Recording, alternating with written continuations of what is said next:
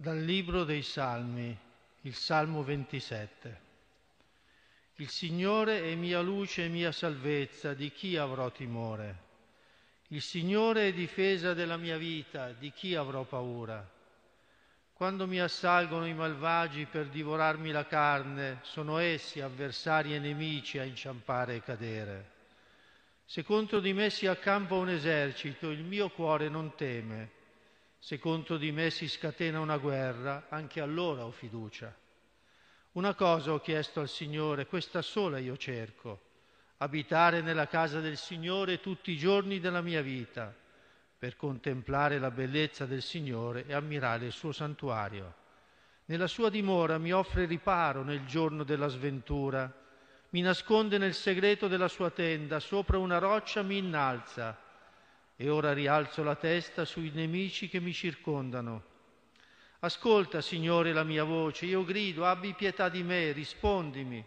Il mio cuore ripete il tuo invito, cercate il mio volto. Il tuo volto, Signore, io cerco, non nascondermi il tuo volto, non respingere con ira il tuo servo. Sei tu il mio aiuto, non lasciarmi, non abbandonarmi, Dio della mia salvezza.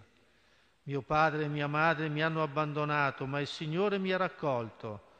Mostrami, Signore, la tua via, guidami sul retto cammino perché mi tendono insidie.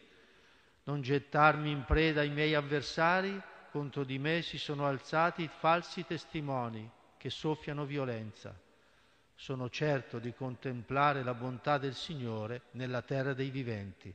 Spera nel Signore, sii forte, si rinsaldi il tuo cuore e spera nel Signore. È parola di Dio.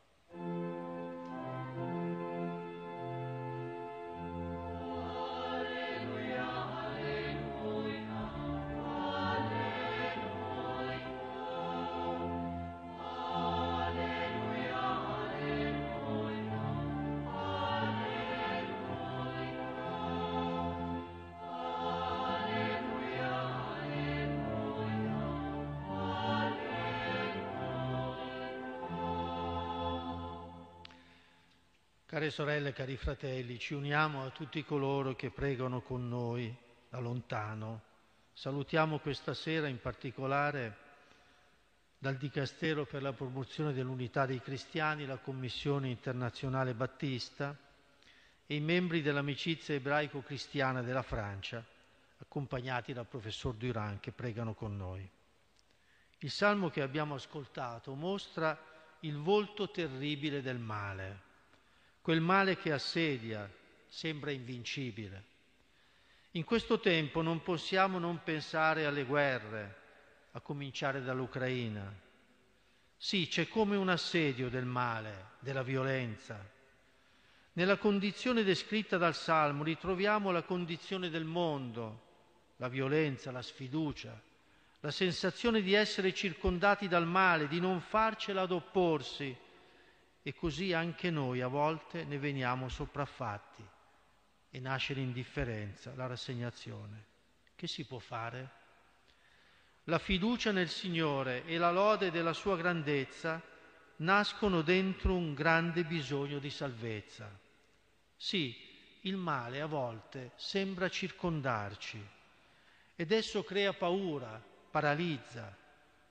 La situazione del salmista è drammatica i nemici lo circondano come in un assedio. Sembra non esserci scampo. Ma chi era quell'uomo?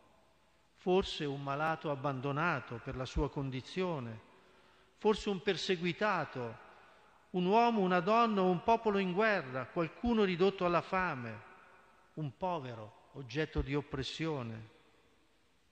A volte, a volte siamo poco consapevoli della forza del male e lasciamo che entri dentro di noi, pensando che poi tutto si sistemerà. Ma il male, come abbiamo ascoltato, cerca l'uomo, cerca la donna, lo aggredisce, entra nel cuore senza che ci si accorga e quando, quando si lascia solo anche un piccolo spazio. È quello che vediamo ogni giorno anche attorno a noi, cari fratelli e sorelle, forse nella vita di un povero, di un amico, di un familiare, di uno scartato dal mondo. ma avviene qualcosa di inatteso. La preghiera rompe l'assedio del male e apre all'incontro con Dio, Salvatore e Liberatore. Tuttavia non si può restare inerti, solo in un'attesa triste, come a volte sembra quella del mondo, davanti alla violenza e alla guerra. Si deve cercare. La preghiera ci aiuta, fa desiderare ciò che non osiamo sperare e si comincia con il desiderio di abitare nella casa di Dio. È una prima risposta. Nella sua casa l'uomo e la donna ricercano la comunione con il Signore e la sua protezione. Pensiamo al valore della preghiera comune nelle nostre comunità. Con la preghiera il male comincia a perdere la sua forza, i nemici inciampano, cadono. La fiducia e la ricerca di Dio aprono alla lode, che riconosce il dono della presenza liberatrice del Signore. Non aveva nessun merito quell'uomo del Salmo, non si presentava come un giusto, aveva solo cercato Dio. Lo loda perché Dio lo ha liberato secondo la sua grande misericordia, perché la liberazione inizia dall'incontro con Lui. Tuttavia questo non basta. Quell'uomo desidera nel profondo del cuore l'intimità con Dio, egli la ricerca per assecondare il bisogno del cuore che la suggerisce. E si apre quasi un dialogo tra l'io, il noi dell'assemblea e la voce stessa di Dio, mentre il salmo svela l'anelito profondo verso il Signore dell'uomo e della donna, del povero assediato dal male.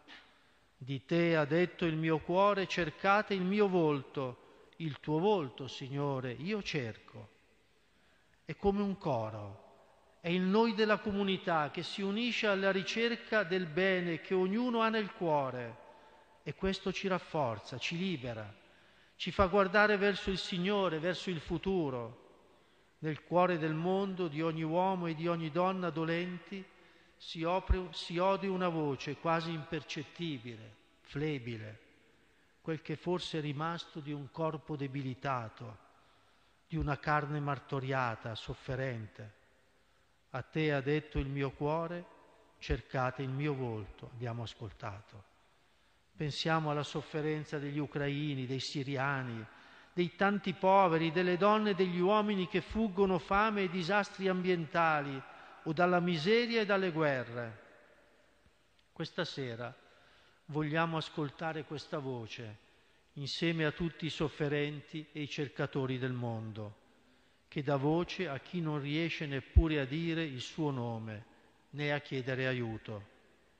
Questa voce, care sorelle e fratelli, questa voce del cuore si fa preghiera, invocazione di soccorso, soprattutto desiderio di un incontro personale con il Signore nel cuore.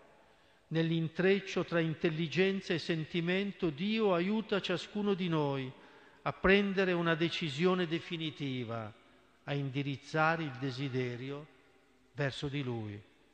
Il tuo volto, Signore, voglio cercare. Nella preghiera questa voce diventa libertà e salvezza.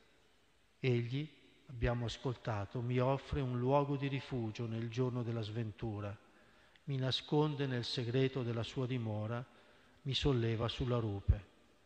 Nella preghiera noi troviamo unità nella diversità delle nostre espressioni di fede.